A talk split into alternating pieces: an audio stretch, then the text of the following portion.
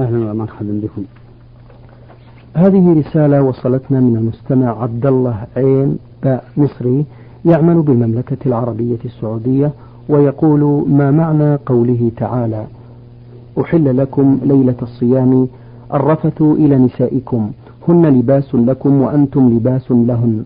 علم الله أنكم كنتم تختانون أنفسكم فتاب عليكم وعفى عنكم. فالآن باشروهن وابتغوا ما كتب الله لكم وكلوا واشربوا حتى يتبين لكم الخيط الأبيض من الخيط الأسود من الفجر ثم أتموا الصيام إلى الليل ولا تباشروهن وأنتم عاكفون في المساجد تلك حدود الله فلا تقربوها كذلك يبين الله آياته للناس لعلهم يتقون أفيدونا بذلك؟ بارك الله فيكم. الحمد لله رب العالمين وأصلي وأسلم على نبينا محمد خاتم النبيين وعلى آله وأصحابه أجمعين. هذه الآية الكريمة يتبين معناها بمعرفة ما نزلت فيه وذلك أنهم كانوا أول ما فرض الصيام. إذا نام الإنسان منهم أو صلى صلاة العشاء حرم عليه الأكل والشرب والجماع حتى تغرب الشمس من اليوم التالي. ثم من الله تعالى على عباده فأحل لهم الأكل والشرب والجماع حتى يتبين الفجر. فقال جل ذكره أحل لكم ليلة الصيام الرفث إلى نسائكم. أي الإفضاء إليهن وهذا يعني الجماع. ثم بين الله سبحانه وتعالى أن المرأة لباس لزوجها وأن زوجها لباس لها لأن كل واحد منهما يحصل به تحصين فرجه فرج صاحبه وحمايته وحفظه. فالآن باشروهن أي باشروا نساءكم بالجماع وابتغوا ما كتب الله لكم من الولد الصالح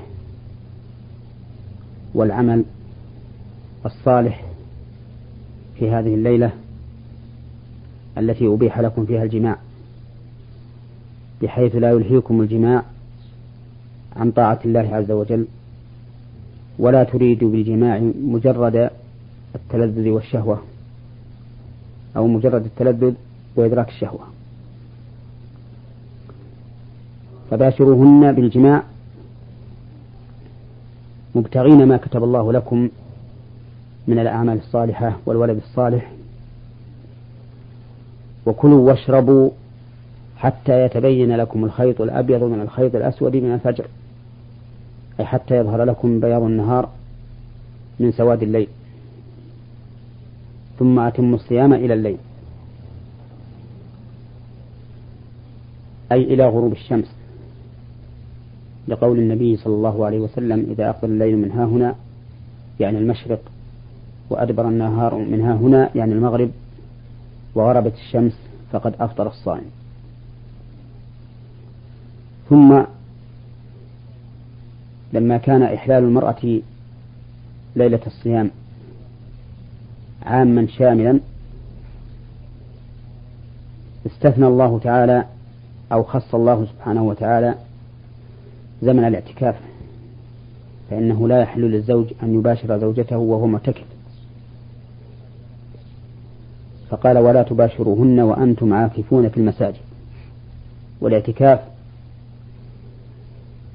هو التعبد لله سبحانه وتعالى بلزوم المساجد للتفرغ لطاعته وقد كان النبي صلى الله عليه وسلم يعتكف العشر الأواخر من رمضان حتى توفاه الله واعتكف أزواجه من بعده.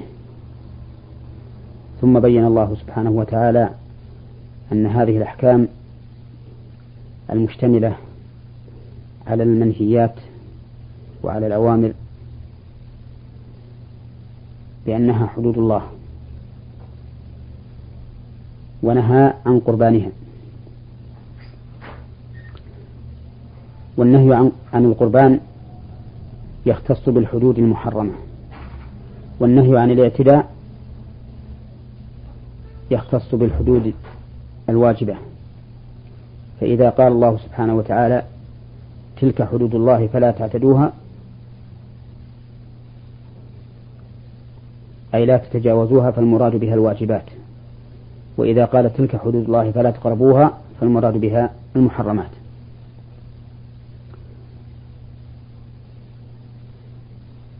وهنا يقول عز وجل تلك حدود الله فلا تقربوها. كذلك يبين الله آياته للناس لعلهم يتقون. أي مثل هذا البيان يبين الله سبحانه وتعالى آياته الشرعية للناس حتى يعلموها وتقوم عليهم الحجة بها. وفي آخر الآية دليل على أن الله عز وجل قد بين لعباده كل ما يحتاجون إليه في أمور الشريعة. إما في كتاب الله وإما في سنة رسول الله صلى الله عليه وسلم. لكن هذا البيان قد يخفى على بعض الناس إما لقصوره وإما لتقصيره. وإلا فإن القرآن كما وصفه الله عز وجل بقوله ونزلنا عليك الكتاب تبيانا لكل شيء فهذا هو معنى الآية الكريمة. نعم. شكر الله لكم وعظم الله مثوبتكم آه هذه أيضا رسالة من المستمع رمز لاسمه سين ألف سين الأردن عمان. يقول في رسالته يوجد بعض من الزملاء يصلون بعض الأوقات ويتركون البعض وقد لا يصلون يومين أو ثلاثة ثم يصلون بعد ذلك ويتركون بعض الأوقات ويكررون ذلك وعندما نقول لهم بأن ذلك لا يجوز يقولون ربنا يهدينا. ما حكم آه، عملهم هذا؟ بارك الله فيكم. عملهم هذا من أكبر الفسوق. لكنهم لا يخرجون به من الإسلام على القول الراجح من أقوال أهل العلم لأنهم لم يتركوا الصلاة تركا مطلقا. والحديث الوارد إنما هو في من ترك الصلاة تركا مطلقا فإنه هو الذي يحكم بكفره. أما من كان يصلي مرة ويدع مرة مع اعتقاده وجوبها وفرضيتها فإن هذا لا يحكم بكفره على القول الراجح ولكنه يكون فاسقا فسقا عظيما. وعلى هذا فالواجب على هؤلاء الأخوة أن يتقوا الله عز وجل وأن يقيموا الصلاة وأن لا يدعوا شيئا من فرائض الله. لأنهم إنما خلقوا لعبادة الله سبحانه وتعالى وهي القيام بطاعته كما قال الله في محكم كتابه وما خلقت الجن والإنس إلا ليعبدون ما أريد منهم من رزق وما أريد أن يطعمون. وأما تعللهم بقولهم الله يهدينا فإن هذه علة عليلة بل هي علة باطلة لا تنفعهم عند الله عز وجل.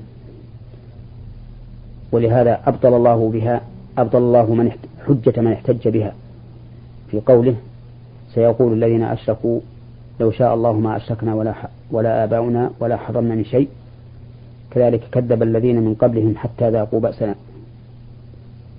قل هل عندكم من علم فتخرجوه لنا إن تتبعون إلا الظن وإن أنتم لا تخرصون. ونقول لهؤلاء القوم الذين يحتجون بمثل هذه الحجة نقول لهم إن الله تعالى قد هدى عباده هداية العلم والإرشاد والتوجيه. فما بقي حجة لمحتج. وأما هداية التوفيق فإن الله سبحانه وتعالى قد جعل في الإنسان عقلا واختيارا وإرادة. ولهذا تجده في أمور دنياه يسعى لكل ما يرى أنه من مصلحته ويبعد عن كل ما يرى أنه من مضرته. ولا تجد أحدا يحتج بمثل هذه الحجة في شيء من أمور الدنيا. ولكن الشيطان يلقنهم إياها في أمور الآخرة والعبادة وهي حجة داحضة لا تنفعهم عند الله تعالى.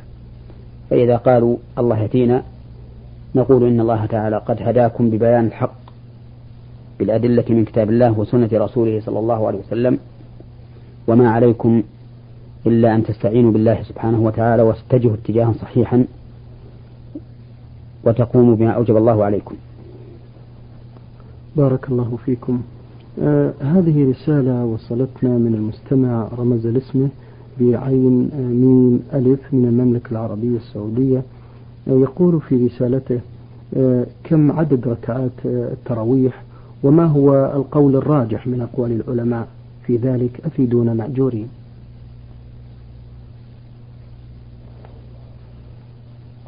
القول الراجح في عدد صلاة التراويح أن الأمر فيها واسع وأن الإنسان إذا صلى إحدى عشرة ركعة أو ثلاث عشرة ركعة أو سبع عشرة ركعة أو ثلاث وعشرين ركعة أو تسعا وثلاثين ركعة أو دون ذلك أو أكثر فالأمر في هذا كله أمر واسع ولله الحمد. ولهذا لما سئل النبي صلى الله عليه وسلم ما ترى في صلاة الليل؟ قال مثنى مثنى فإذا خشي أحدكم الصبح صلى ركعة واحدة توتر له ما قد صلى. ولم يحد النبي صلى الله عليه وسلم للسائل عددا معينا لا يتجاوزه. فعلم من ذلك أن الأمر في هذا واسع. ولكن أفضل عدد تؤدى به ما كان النبي صلى الله عليه وسلم يحافظ عليه. وذلك فيما ثبت في الصحيحين من حديث عائشة رضي الله عنها أنها سئلت كيف كانت صلاة النبي صلى الله عليه وسلم في رمضان؟ فقالت ما كان يزيد في رمضان ولا غيره على إحدى عشرة ركعة. وإن صلى ثلاثة عشرة ركعة فقد ثبت به السنة أيضا.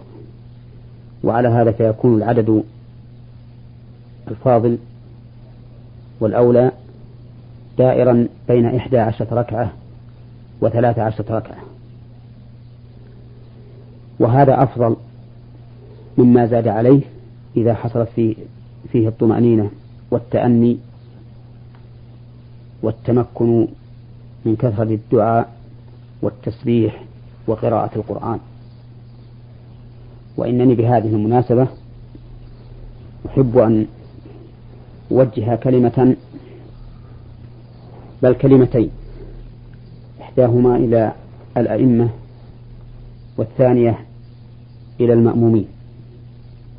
أما الأئمة فإنه يجب عليهم أن يتقوا الله عز وجل في من ولاهم الله عليه من المسلمين وجعلهم أئمة لهم فيقوموا بالصلاة على الوجه الأكمل الذي يؤدي به الناس صلاتهم وهم مطمئنون يتمكنون من الدعاء وكثرة التسبيح.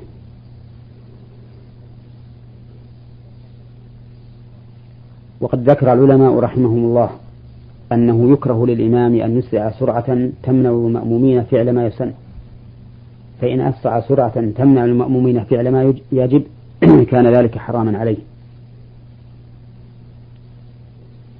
وكثير من الأئمة نسأل الله لنا ولهم الهداية في صلاة التراويح يسرعون فيها إسراعا قد يخل بالطمأنينة.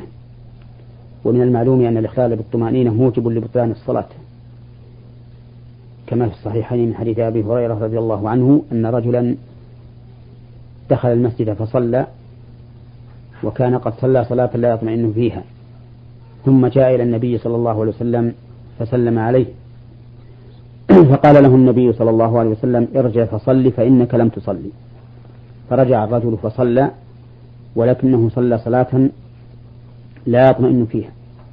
ثم جاء إلى النبي صلى الله عليه وسلم فقال له ارجع فصلي فإنك لم تصلي فرجع وصلى كما صلى بالأول. ثم جاء إلى النبي صلى الله عليه وسلم فقال له ارجع فصلي فإنك لم تصلي. ردده عليه الصلاة والسلام مرتين بعد صلاته الأولى. فقال الرجل والذي بعثك بالحق لا أحسن غير هذا فعلمني. فعلمه النبي صلى الله عليه وسلم وقال له إذا قمت إلى الصلاة فأسبغ الوضوء ثم استقبل القبلة فكبر ثم اقرأ ما تيسر معك من القرآن ثم اركع حتى تطمئن راكعا ثم ارفع حتى تطمئن قائما ثم اسجد حتى تطمئن ساجدا ثم ارفع حتى تطمئن جالسا ثم اسجد حتى تطمئن ساجدا ثم افعل ذلك في صلاتك كلها. أما الكلمة الثانية فهي إلى المأمومين. فالذي ينبغي في حق المأمومين أن يحرصوا على هذه الصلاة صلاة التراويح وأن يحافظوا عليها مع الإمام. وأن لا يضيعوها بالذهاب إلى هنا وهناك. يصلون في هذا المسجد تسليمة أو تسليمتين ثم يذهبون إلى مسجد آخر وهكذا حتى يضيع عليهم الوقت. إنه ينبغي لهم أن يحافظوا على هذه التراويح. لأن النبي صلى الله عليه وسلم قال من قام مع الإمام حتى ينصرف كتب له قيام ليلة. فأنت إذا دخلت مع الإمام وقمت معه حتى أنهى صلاته. كتب الله لك قيام ليلة وإن كنت نائما على فراشك. فلا ينبغي للمؤمن أن يضيع هذه الفرصة الثمينة من عمره. فلا ينبغي للمؤمن أن يضيع, أن يضيع هذه الفرصة الثمينة من عمره بالتجول هنا وهناك. ونسأل الله للجميع التوفيق والسداد. شكر الله لكم. آه هذه رسالة وصلتنا من آه العريان الباجي أحمد من جمهورية مصر العربية ويقول أنا مقيم بالعراق. يقول في رسالته آه أصلي وأصوم شهر رمضان وكان معي جماعة من المسيحيين وسكنت معهم في المسكن وكنت آكل وأشرب معهم. هل صلاتي صحيحة وأكلي وشربي معهم صحيح أم لا أفيدونا في ذلك؟ بارك الله فيكم. هذا الرجل يقول إن معه جماعة من النصارى وإنه يأكل معهم ويشرب معهم ويصلي فهل هذا الفعل صحيح أم لا؟ فنقول له في الجواب على ذلك أما صلاتك فصحيحة لأنه لم يكن فيها شيء يوجب بطلانها. وربما تكون صلاتك داعية لهم إلى الإسلام مرغبة لهم فيه. إذا رأوا أنك تذهب وتدع العمل لتقوم بما أوجب الله عليك من الصلاة وتقوم في آخر الليل تتوضأ ولا سيما في الليالي الباردة لتؤدي ما فرض الله عليك. فربما يكون ذلك سببا لرغبتهم في الإسلام ودخولهم فيه. وأما معاشرتك إياهم وأكلك وشربك معهم فإن هذا لا ينبغي بل الذي ينبغي لك أن تختار أصحابا من المسلمين ليكونوا لك عونا على طاعة الله سبحانه وتعالى وتبتعد عن قوم ليسوا بمسلمين. لأن ذلك أعني مخالطتك غير المسلمين قد يؤدي إلى محبتك إياهم ومودتك لهم وقد يكون لك معهم مجاملة ومصانعة لا تحل لك. وقد قال الله سبحانه وتعالى لا تجد قوما يؤمنون بالله واليوم الآخر يوادون من حاد الله ورسوله ولو كانوا آباءهم أو أبناءهم أو إخوانهم أو عشيرتهم. أولئك كتب في قلوبهم الإيمان وأيدهم بروح منه. ويدخلهم جنات تجري من تحتها الأنهار خالدين فيها رضي الله عنهم ورضوا عنه. أولئك حزب الله ألا إن حزب الله هم المفلحون. بارك الله فيكم. آه، أيضا يسأل ويقول ما هي الأمور الشرعية التي ينبغي على الصائم أن يقوم بها؟ أفيدونا بذلك. بارك الله فيكم. الأمور الشرعية التي ينبغي للصائم أن يقوم بها كل قول يقرب إلى الله عز وجل من قراءة القرآن والتسبيح والتحميد والتكبير والتهليل والأمر بالمعروف والنهي عن المنكر وحسن المعاملة مع الخلق بلين القول وانبساط الوجه. وكذلك كل فعل يقرب إلى الله سبحانه وتعالى من الصلاة والصدقة وإعانة من احتاج للمعونة وغير ذلك مما هو معلوم من الشريعة. وقد أخبر النبي صلى الله عليه وسلم أن إماطة الأذى عن الطريق صدقة وأن إعانتك الرجل صدقة.